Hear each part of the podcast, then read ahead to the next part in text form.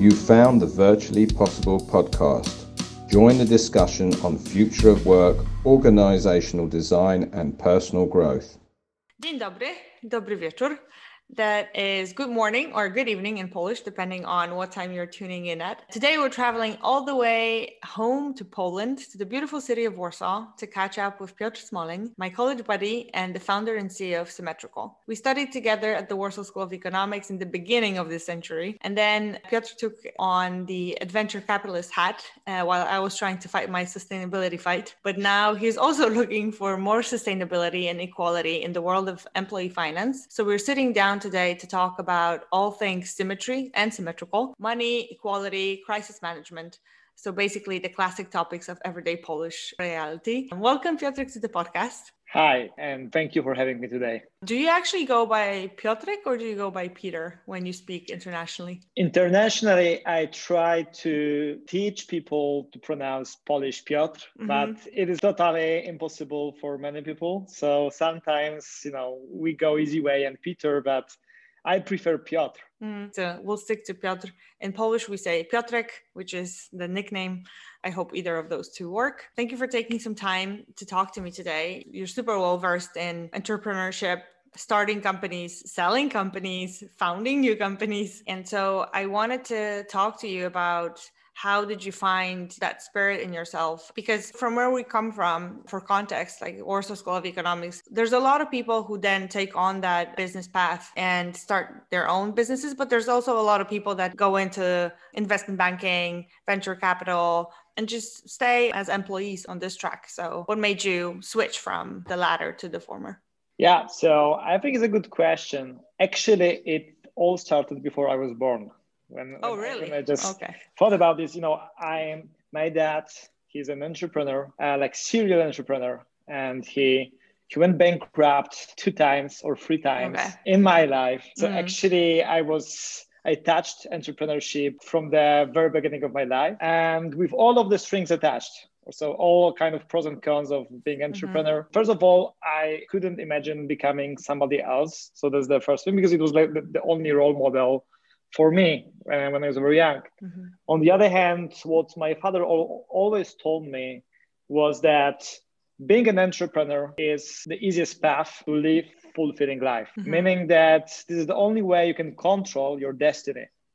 And it is you who control your, your fate. You can choose the people you want to work with, you can choose the problem you want to solve, you can choose how you want to spend your time every day.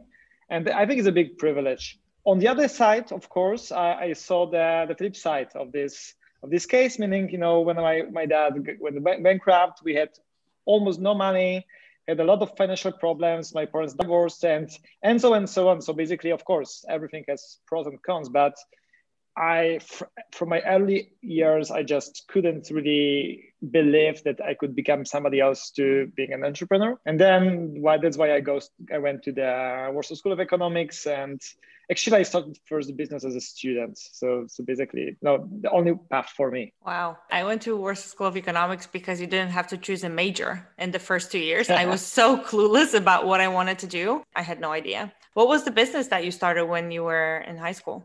So it was while I was a student. So it was like oh, university. Oh, sorry. Yeah. Actually, it was a funny story.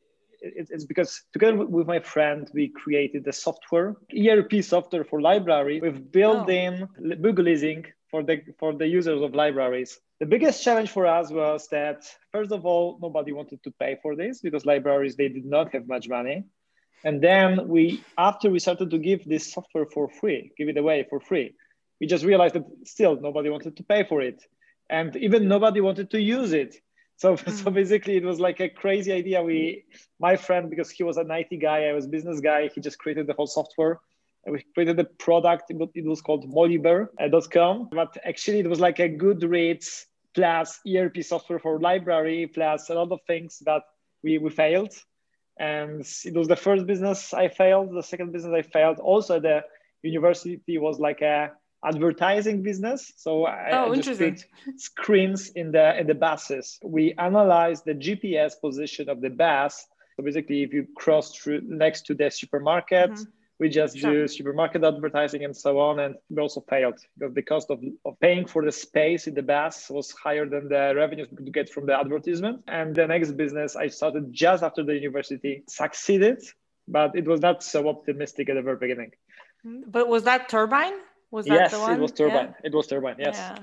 So what was turbine about? Before we go to symmetrical, maybe you can tell us a little bit about. Okay, that. so so basically, one important thing is that I really love finance, and it's it's my passion. For most of my life, I started to trade like equities and derivatives quite quite soon at the high school and all throughout the university i just did a lot of trading and after graduating from warsaw school of economics i just realized okay i have a lot of experience in trading in quantitative trading I really understand derivatives, understand the options, all, of, all those of kind, kind of like quant, quant stuff.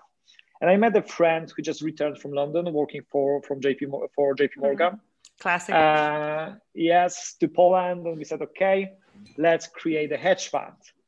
And we were quite young. I was just a you know student without big experience because I, I just did the kind of like a practice in the private equity funds, and we just started it. And the big issue was that we just could not get any capital to invest. It was like very naive. We just thought, okay, let's create a good strategy. Let's backtest the strategy on small money, and then the investors will come and actually nobody mm. came. So basically, oh, we created a, we created software again for ourselves. It was like trading risk management software, and we just I just thought that okay, it's, it's the third business I would have to close, and I, I just borrowed money from my father just to do it, and my father told me, okay, it's your last shot. If if this time you mm. fail, mm. you go working to the corporation and you, you will have go work for a bank a corporate career and then if you learn something you will go back and become an entrepreneur. And by the way, when I was at your age, I already, I've been already a successful entrepreneur. So go on, do something with, with this. As always, Polish parents are always so supportive. Like this is. so actually, we just ran out of initial money. We, we did not get any investors. And it really looked like we will have to switch switched for the corporate job again for mm-hmm. the Kuba, my, my co-founder perspective again. It would, would be my first experience. But then really we are very lucky, which means that one of our partners told us, guys, I don't really uh, believe in your strategy, but I really like the software you created for yourself. And then, by the way, there's a new regulation in European Union, and every asset manager should, should have very professional software to manage the risk. And all of the providers of software, they did not manage to prepare the, prepare their like software suite to do this. Mm-hmm. So basically, you have I would like to buy your solution, but my hint is that you should sell it to everyone on the market because everyone needs it. It is impossible to do it using Excel. And then the regulation will come in the next six months and nobody is ready. So basically what we did is we had like backends, we had very simplified front end. We created a lot of mockups and started to sell mockups. Mm-hmm. And we won like the four, four first clients even without showing them the product, just mockup. And we told them, okay, backend is ready. Now just the front end. This is the solution. You know, look at it. It's really beautiful, easy to use let's implement it. And we started to sell risk management software to asset managers in Poland. And we were quite successful in the next like six years. We just won over 50% of the market share of Polish asset management industry. We got first clients in Austria, in Luxembourg, and a couple of more countries. We just won a big risk management contract with banks and insurance players, becoming I would say that the biggest software pro- risk software provider in our country, capital market risk software. Mm-hmm. And, and, then we sold this business for, for awesome. good money to, to private equity fund from, from California. We were totally lucky. We made all of the mistakes we could. It is just pure luck, nothing more. It was just a perfect way to come in into this new business. But again, a good lesson to learn that timing is everything, right? Because that regulation really kind of saved your ass in terms you know, of. I would say that my, you know, looking backward, I believe that it is really difficult to just connect the dots. Like, I think you can do this looking backwards, but what I believe in is that if you are an entrepreneur in the market, talking to the customers, and if you have a passion, so you know, okay, I want to do something like this, you always you would always find a problem that needs to be solved better than existing solutions so it's a matter of time of persistence but i, I strongly believe that once you're in the market once you talk to the hundreds of potential customers you will figure out how to deliver value somehow and make money mm. on this of course yeah, I think I think that's a very good point. It's hard to have hindsight in the moment, but if you talk to enough people, they look at your business and your idea from a perspective from a distance. So it's easier for them to see also other things happening and it's easier for them to say, "Oh, or point you to a direction or another person or a good contact." Say, "Okay, look, but this is how they're doing this. This is what's happening." And then you're able to then um, use that feedback and and yeah. hopefully improve your business. Yeah, and of course it is good that if you solve solve your your problem first. And then mm-hmm. because you know the problem area the best. And then you can just figure out if somebody or the society really need this problem to be solved somehow and maybe mm-hmm. at scale. But still I, I agree with you. And i would say that from the entrepreneur perspective the only way to build successful business is to solve a problem. That's as simple as that. Yeah I agree. And as we were speaking about um, entrepreneurship, uh, I did want to ask about the sabotaging voices as you're trying to build your own thing and it's not always going well. And you have a good experience of having a few companies that were not extremely successful immediately. How do you keep going? How do you get your motivation day in and day out to do it? Basically, I believe that there are like two threads that really separate like great entrepreneurs from good or okay entrepreneurs. First is persistence. So basically, it is like what I realized when I started the new business is that you get hit in your face like every day and every day and every day you get hit when i started it was quite easy because okay i, I actually I didn't have anything to lose. The only alternative I had is to go to working for the corporation for the like initial amount of money, which is not big. So I, just realized, okay, I just prefer to do whatever else. Maybe the the older you are, the more experience you have, the better track record you have. You have less choices, unfortunately, because you have alternative costs. You can see, you know, mm-hmm. okay, if I were to work somewhere, I could make huge money, and then but at the very beginning it's easy to be persistent because you know you have you don't have alternative.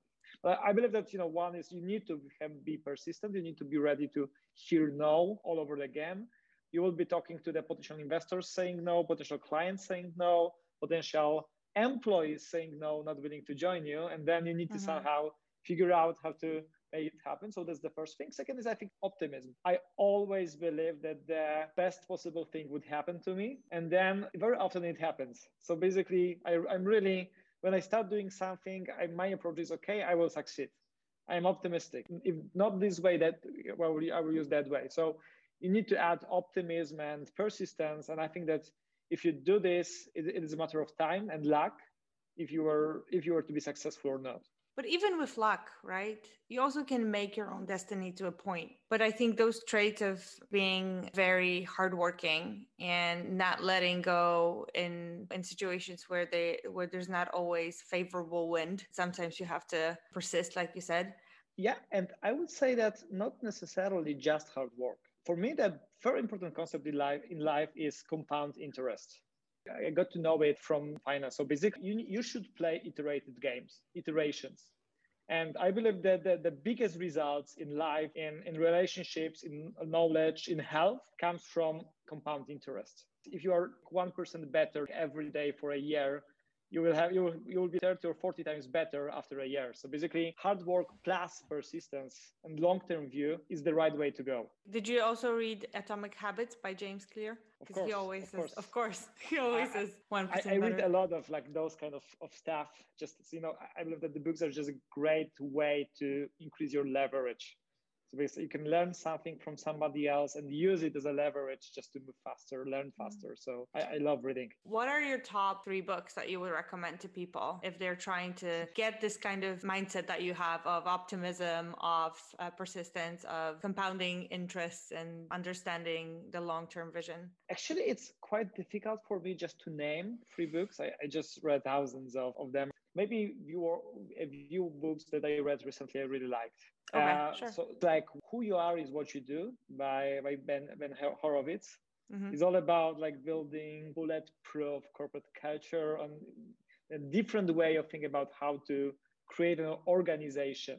Second book, which is like really interesting for me, and I'm reading it just right now, is Elephant in the Brain. It's all about the real reasons why we do what we do and this hidden agendas we have for ourselves and the way we lie to ourselves when we make the life decisions, business decisions, and, and so on. And that for the for the third book, I, I really love this biography of Warren Buffett.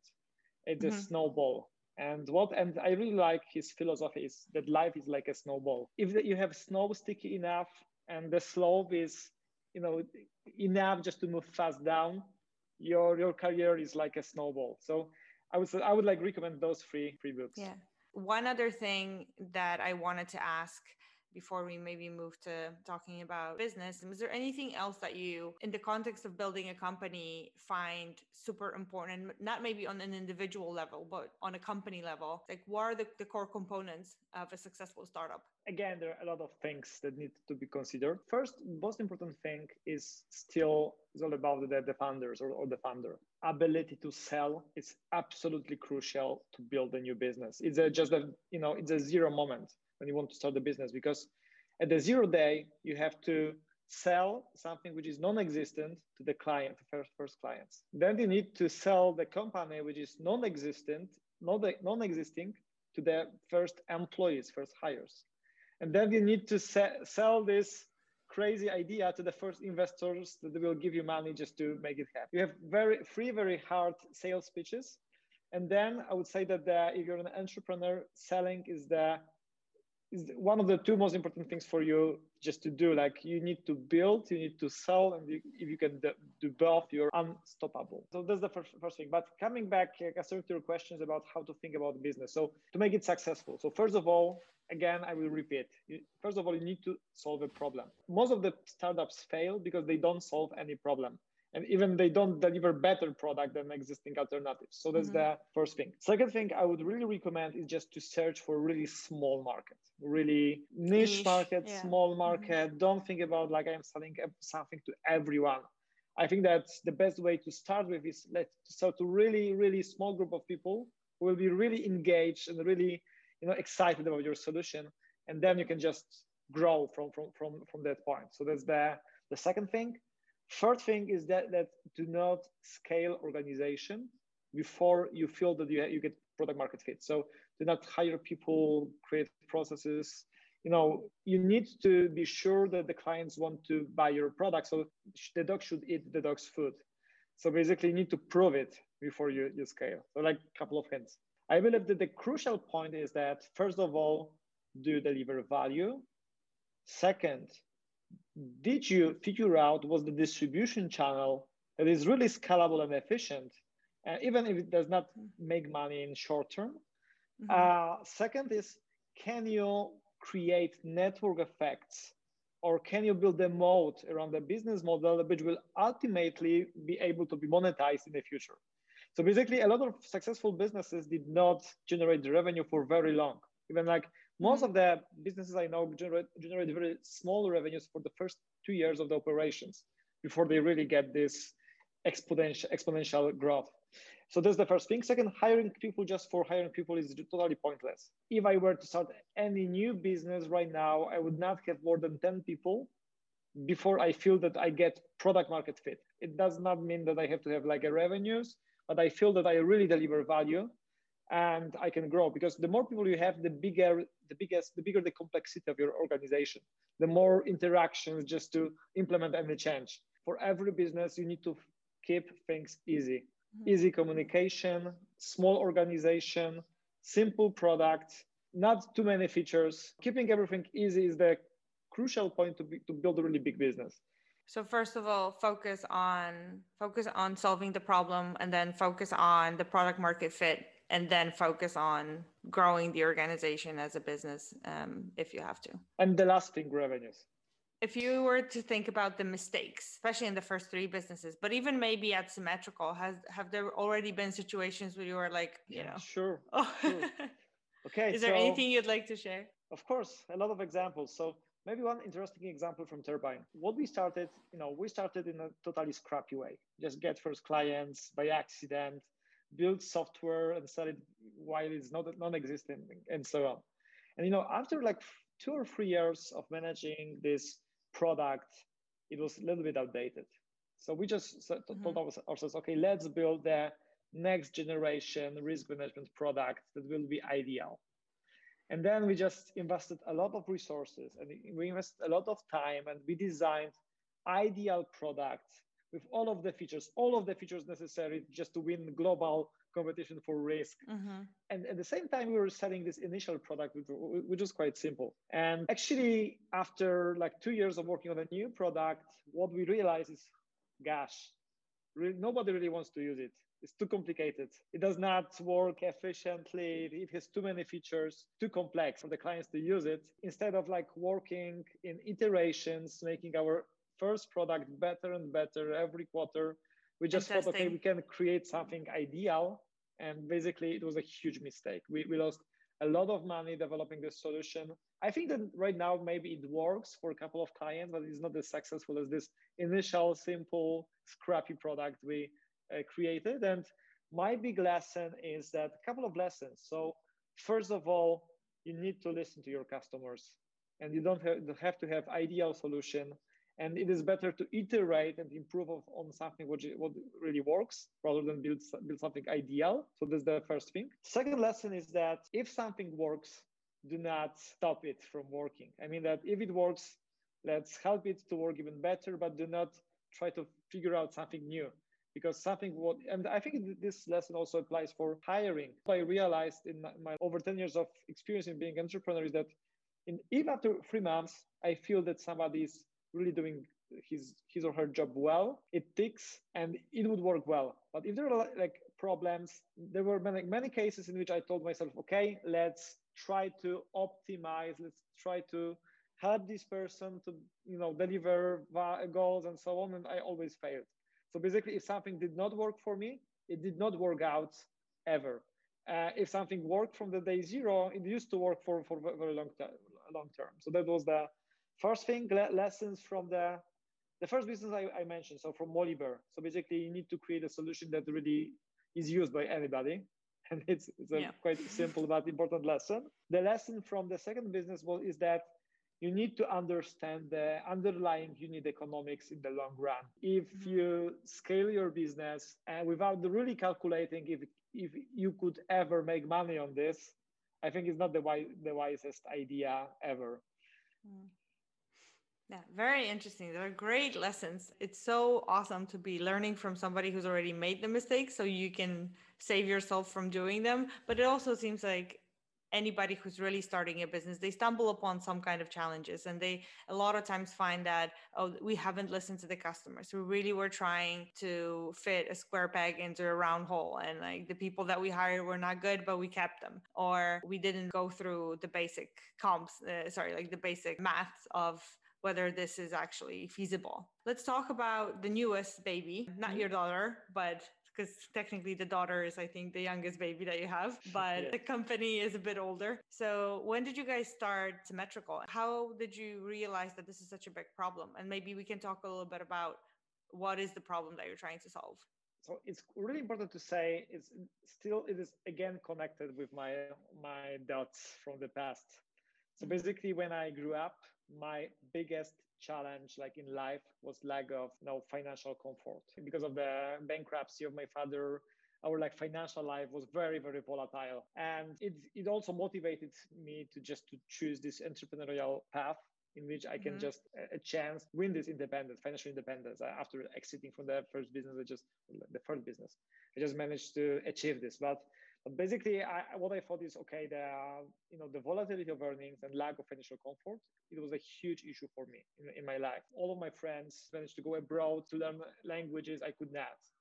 So basically, mm-hmm. if I could go somewhere abroad, it was just for work, and I could just learn in the meantime. This like problem of, of lack of financial comfort is really close to to myself for, for years. And then when I ran the turbine, uh, my first clients were investment funds, but then I used to work with banks and insurance players. When working for them, delivering the services for them, what they realized is that most of the financial institutions they have customers in three baskets so the good customers okay customers and bad customers. Nobody wants to serve the bad customers. It's because they're too risky they do not buy all the products and yeah. so on. But if you look at the market and who the bad customer is usually it's just average person. So average person with average salary with little to no savings working for the factories working for the supermarket chains and so on. So we have like in poland like I would say that 40 something percent of the working population are those like bad or okay customers. And they are not served well. They are underserved. They overpay for most of the financial uh, instruments because all, all of the financial institutions, they compete to get the best customers. So, so they pay to get those guys who have uh, good cars, who can buy insurance, they can buy investment funds and so on. And then yeah, because get... it's all about selling the portfolio of products, right? And yes. the bad customers can only the basic product. It's not profitable anyway, so it's never about the bank account. It's always about the whole portfolio. Exactly, exactly. And even if you look at the loans or credit, so the problem with credit is that uh, that if you want to get the the right price for credit, it takes ages because you cannot compare the price for credit. If you go to mm. the price comparison sites, it's just lead generation. And then the, the longer you you stay with uh, one bank, you get most probably better price, but it will take ages for you to get this price. And still, if you're not this privileged person, so if you have like volatile earnings, you're Uber driver, or you work mm. on shifts in the factory, you get very high price, even for cash loan. So what I realized is, okay, the financial market is very asymmetrical, which means that we have a huge, powerful institutions with superior access to data, with superior access to legal specialists, and they are just always two steps ahead of normal people. And then they force normal people just to overpay for the services. And those normal people, they really struggle very often with this financial security or financial comfort. And what I was thinking about, okay, maybe we can create a technology that will enable those average people in average jobs not to overpay for financial services and to be served better and to be able to access better, more ethical financial products. And this is why we called our business symmetrical, just to make the financial market more symmetrical. Mm-hmm. At the very beginning, we just thought, okay, how can we create this technology? And we just wanted to create a marketplace connecting banks and, and the users, but no bank really wanted to participate in it because it will mm-hmm. mean lower margins for them. So we started to search who can be the best partner or best market to go to. And then we look at employers because the employers are trusted oracle. They are trusted by people, by the employees. Yeah. They are trusted by the financial institutions because they ask employers before they give you uh, credit for your uh, real estate assets. And in the best interest of the employer is that you as an employee feel fi- financially comfortable. The financial re- relationship is key for the employers because you just give your effort and time to your employer. In return, you get money, meaning you get financial comfort or financial security. What we thought, okay, maybe we can create a technology that will enable employers to do more than just salary, just to bring financial power to the employees because they will be more focused, more motivated, they will be more loyal, and, and so on. And we tested this thesis a little bit more than one year ago, and actually mm-hmm. it, it, worked. So this is yeah, like I mean, quite a long story, uh, but yeah, this is great though. So how does that work in practice? Maybe you can tell us a little bit about okay. that. Okay. So it's quite interesting idea because we are pivoting a little bit right now after what we learned. Mm-hmm. actually, okay, we thought that the biggest problem of people is that, especially those like normal workers, they have really low level of savings.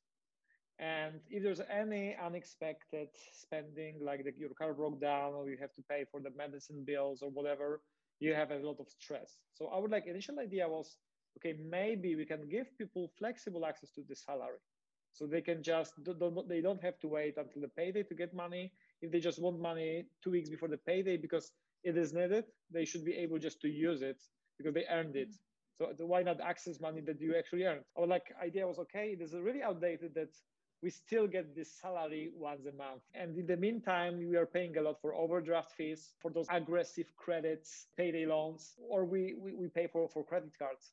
So basically our, our original idea was okay, uh, let's help people to better understand their salary, track their salary in our app. So in our app, the users they can see actually how much they made every month. And I think it's quite important to say, okay, we work mostly with people, with the workers of factories, supermarket chains, but also like drivers, like Uber drivers or, or drivers. And for, for all of, of our users, we have like a two major problems. So one is low level of savings. So you don't have a safety net or financial cushion just to use just in case. Second problem is that you have volatile, volatile earnings, meaning you earn different amount of money every week. Your costs are fixed. You, you pay the same amount of, uh, money for rent, but your revenues are volatile. So we just help our users to smooth their income on one hand. Second, we give them this emergency backup just in case something wrong happened and they have mm-hmm. to spend money faster. So this is how our solution work, and we do not change the pay cycle with the, of our clients. So we provide the capital, we integrate with the payroll system. That It's really frictionless just to launch symmetrical for your employees. It's just your choice. So this is how we started. And then interesting thing is that after like a few months working with our users, talking to our users and talking to the employers, we just realized that the root cause of the problems of the majority of the population is somewhere else. That they're not and saving money or they're spending yes, too much. savings, saving, not saving money, spending too much, wrong financial habits is the root cause of the financial problems. What we, we started at the, the wrong place because we should have started with savings and building financial habits. And we are doing this right now. So what we realize is that we need to educate our users in practice through gamification how to save because they don't really know that they should save. They don't know how much they should save. So that's the that's the first thing. Second thing is we, we, have to, to show the users that they should not spend money as crazy. You know, they're attacked by everyone. People are attacked by everyone, like from the take a loan or buy the new TV, buy new clothes. In the long run, it is not sustainable at all. I mean that we don't we as a civilization we don't need so many things they that those things they do not make us ha- more happy and we just cannot our economy and environment cannot stay alive if we just continue this consumption way of, of living. So our app is right now is changing a lot. So it is not only access to money and tracking money but it is like cool savings feature. It is financial education and helping the users to build the right financial habits. And I, we believe that this is the right way to go.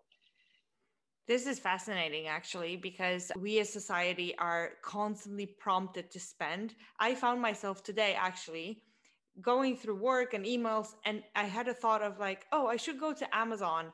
And then I realized, like, oh, but you don't need anything. It's like I, yeah. I literally could not think of anything I could buy through Amazon and I was like, what a fascinating trick. My own mind is playing on me because I did not see any ad or anything, but it's just the habit of I have Prime, so I like to spend money and I have money yeah. to spend, but I really don't need anything. And you know, if you look at the, at the financial market and if you look at the brands in financial market, it, they really suck. You know what's the what's job to be done of like a banking app for the for the user? It's just a infrastructure for transactions. Mm. and uh, my feeling is that nobody really cares about people. Nobody really cares about their well-being. Everyone wants just to sell more credits insurance products. My feeling is that this is what our like ambition to to do with symmetrical is to build like really sustainable financial brand and really showing people things that matters and helping them just to make better financial decision and even just inject kind of like hacker mindset just to save money not spend think twice before you do something. So basically i, I, I believe it's a huge opportunity right now. Why do you think it's such a problem right now? What are the main reasons why people are so absent-minded when it comes to money yeah so i would say that first first is like the lack complete lack of education we learn about chemistry, physics, a lot of stuff, but we don't know how to create and manage our budget. Nobody really educates us how to how to manage our budget. So that's the first thing. Second thing, if you look from the economic perspective at the, at the changes we, we see right now, even if you look at the middle class in the Western world, it is getting poorer and poorer in the last like 20 years. And the, the next generation middle class will be people with having a lot of credits, financial problems, financial stress. And the, the challenge is that you know the people are just attacked by just one type of communication. So buy now, pay later, you know, buy a new fashionable brands or, or, or something. And we don't really think about like our finance from the from the long perspective. So that's the first thing.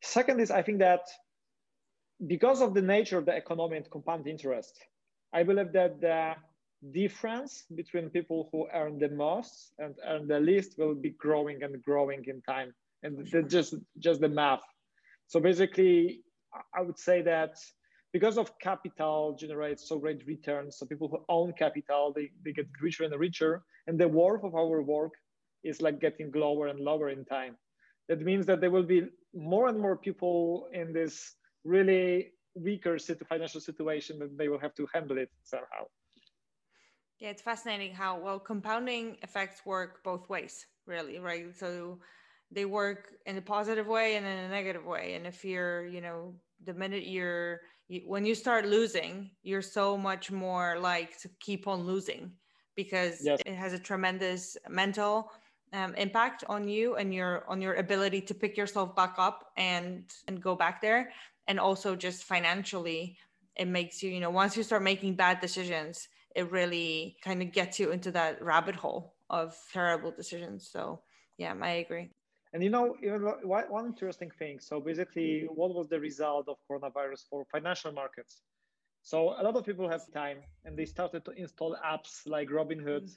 starting oh, yeah. to invest like crazy all over the world. And those apps create this user experience that investing is a game, like betting.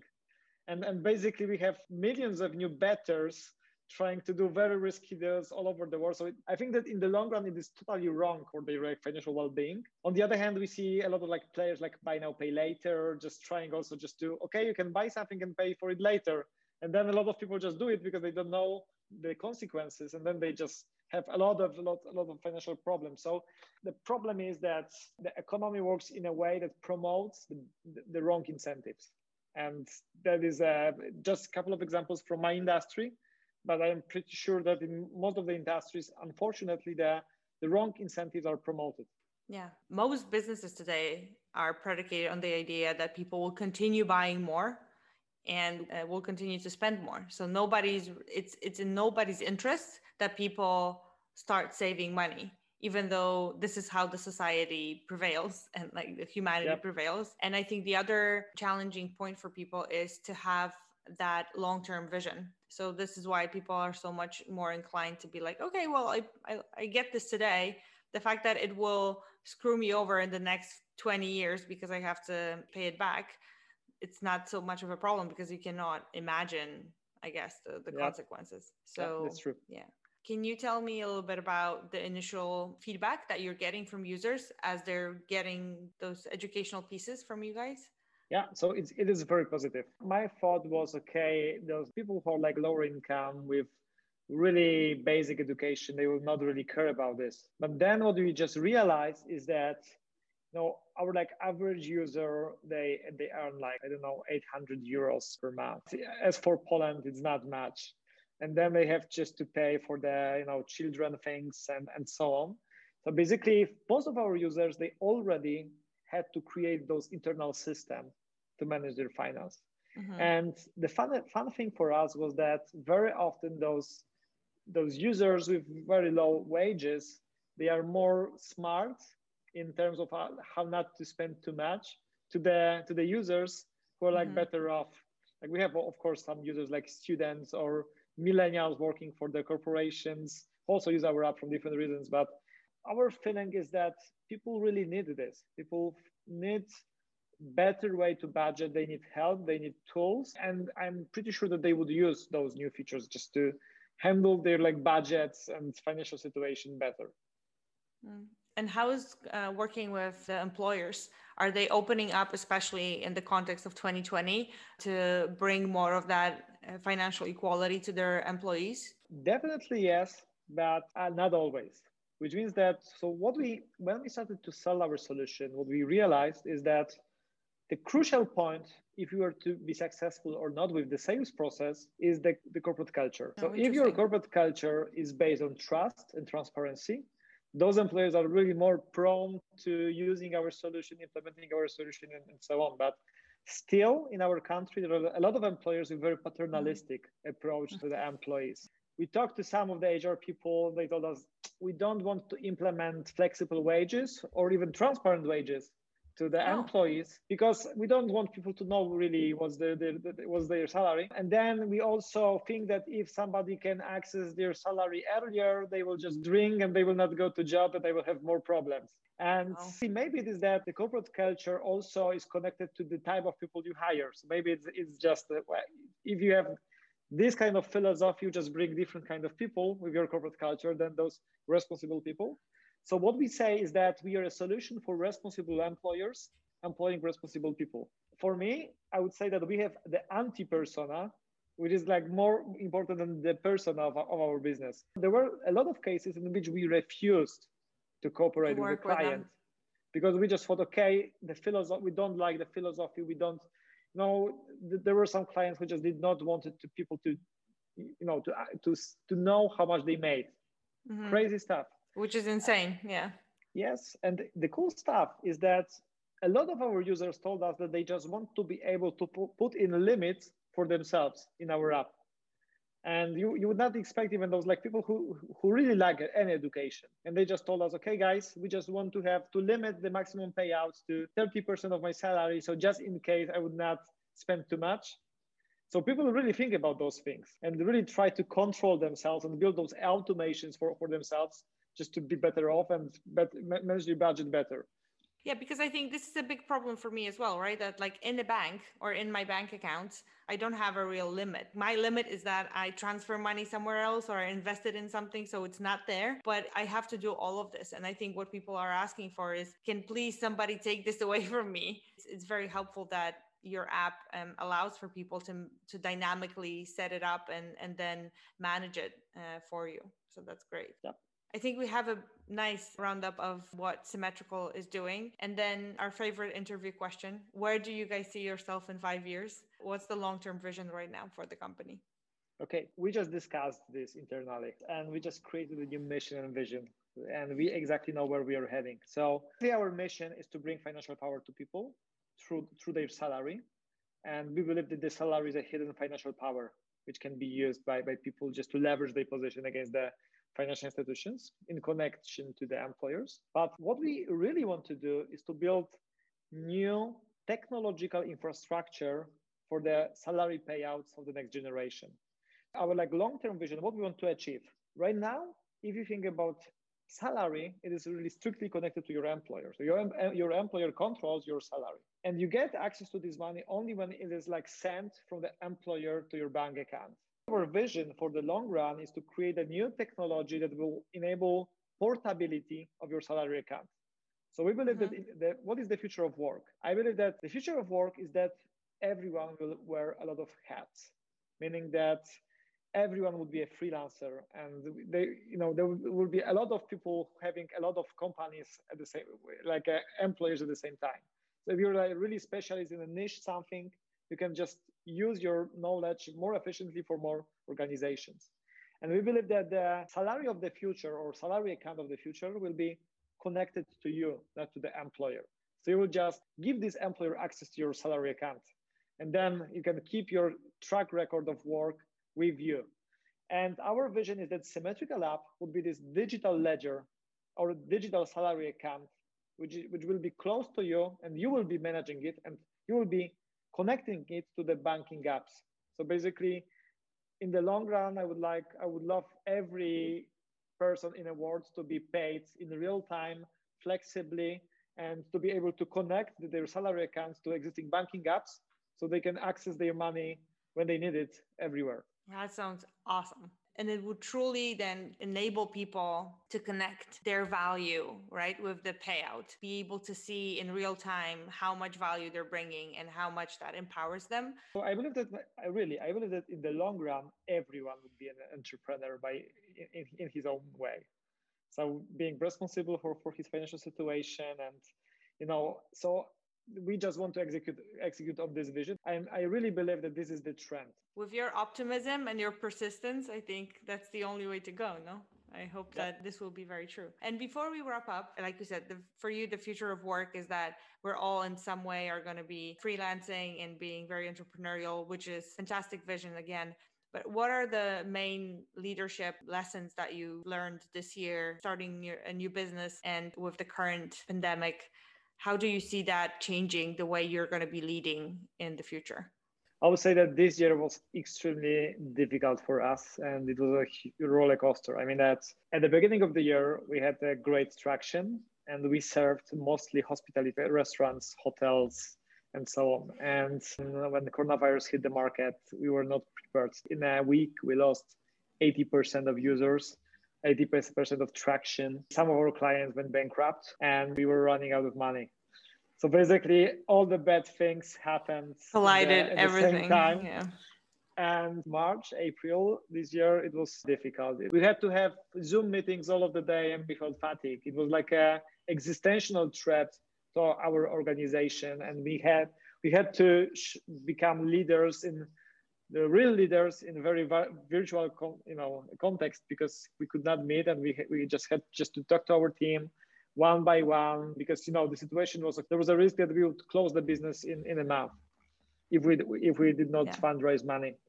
And luckily we just managed to raise the, the big round from great investors who, who trusted us and everything is fine and we pivoted and we are building those new features. But you know my, my lesson is that this is my fourth business and i just thought that i knew it all and now it would be a piece of cake. And my lesson is that those like really critical situation really build the corporate culture and really teach you how to how to lead how to manage people. So right now it's a it's quite difficult to say but from my perspective the biggest challenge is how to build corporate culture in, in a way that we are not meeting each other and managed to, to do so. And we spend a lot of time on how to organize our work so we are not in the silos so that the team do not meet only the team members for a for a month. So we have a lot of like cross team meetings. We had to have a lot of one-to-ones talking about the future of company. Everyone could adapt to this to this situation. And those like critical moments really make you a great leader. I will tell you also one, one thing, which is that because we told all of our team members, guys, you know, we have money just for the next like two, two or three months. If you don't feel that comfortable, you can search for, for, for a new job and just tell us that you want to leave and then we told people that they, they are getting pay cuts for the organization to survive longer. And the good thing was that nobody really opted out. And what people told us what they are saying is that they really love our mission, they love our vision, they love our culture. And they believe in us as leaders just to make it happen. So it was like a very good feeling. But I would say that having really strong organizational culture, mission, and you know employees really feeling that you're they're doing something important for for the society it, it, it, also helps you just to lead through the storm are you guys thinking about 2021 and going into this flexible mode then because i assume that everybody's missing everyone and they just want to be at least in the same room every once in a while to enjoy working with all of this, you know, the, the whole amazing crew that is trying to build symmetrical. What is your idea for how you're going to organize the work in the next year? We approached this in, in a very decentralized way, meaning that it is every team who just manage their routines and how they want to work. So basically, okay. we have teams like which meet each, each other very often, like in, in the office, and we have this flex office uh, right now. So right now I'm working from my office. So basically, mm-hmm. any team can come to the office and work out of office if they want. And we use office space for more brainstorming or more like kind of like meetings that really require creativity. And a lot of work is done uh, remotely and it would stay with us. Another new thing for our organization is that we started to hire people internationally. And I think that it was like big mistake for us that we just we are very like concentrated on Poland and, and Warsaw when building the business at the very beginning, uh, trying to have everyone in, the, in the, the same office and so, and so on. And right now we are just much more open-minded, feeling that, okay, there's a talent everywhere. And everyone with a new culture context uh, or they will bring something new to the organization. They, will increase the diversity of the organization, and maybe we can get, have better ideas a lot of our existing employees they just moved somewhere so we have a person working out from the, the heart of the mountains in Poland because he loves mountains and he's like mountaineering every second day.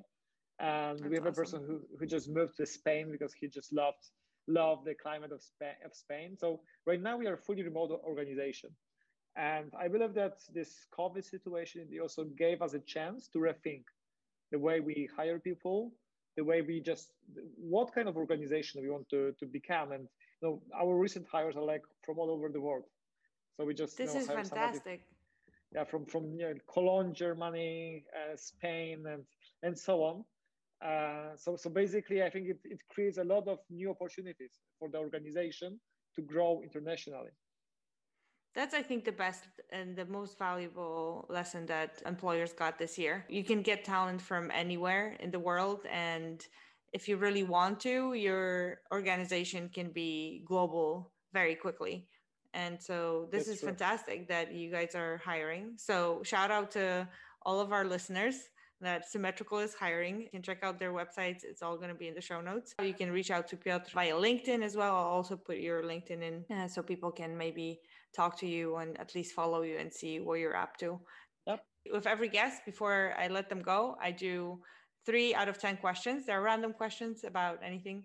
So pick three okay. numbers and then you get to talk about okay, so things. it would be three, six, and nine. Three is what's the best thing that came out of this new normal for you? The best thing for me was that I could spend a lot of time with my family and my new, newly born uh, daughter.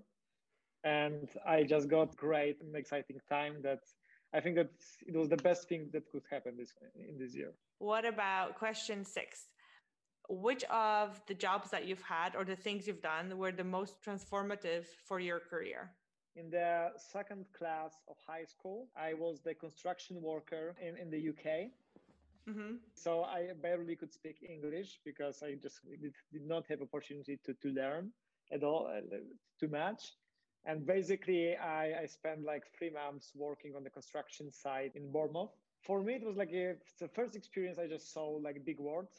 And I just realized, mm-hmm. okay, I just want to travel. I just want to learn new things, new cultures, and so on.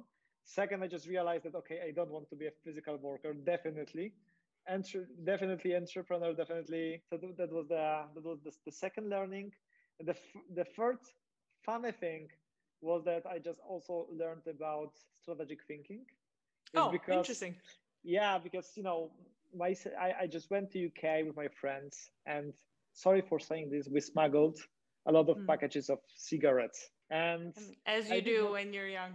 Yes, and I did not smoke, but my friends used to smoke.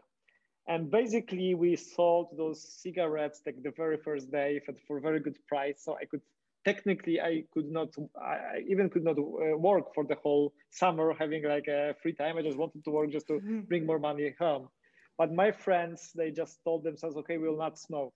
And they sold all the cigarettes and then they started to smoke and they started to buy like 10 times more expensive cigarettes in the in the oh, shops and they technically they did not bring anything back home because whatever they earned they just spent on like parties cigarettes and so on I, I was the only one who just brought money back home so that just realized that strategic thinking is really important and knowing about the consequences of your decision is really really important that's fascinating how much you can learn in the school of life yes Really, that's so cool. That's a very cool story. And uh, last question is the best book that you read this year. So we talked year, about think, books a little bit, but maybe you can. Yes, what you do is who you are. I, I would just recommend this book.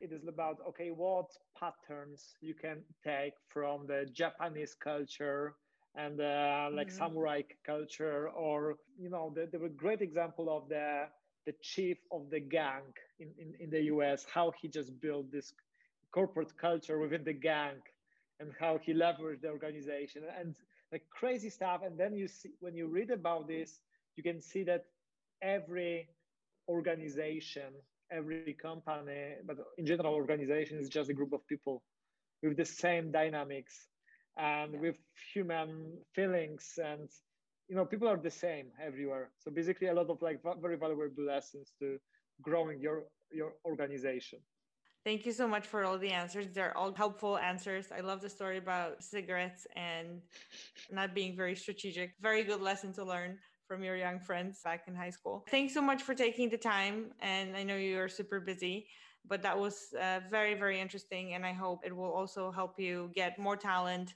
Great, Great stuff. I hope so. Thank you. Yeah. Thanks again.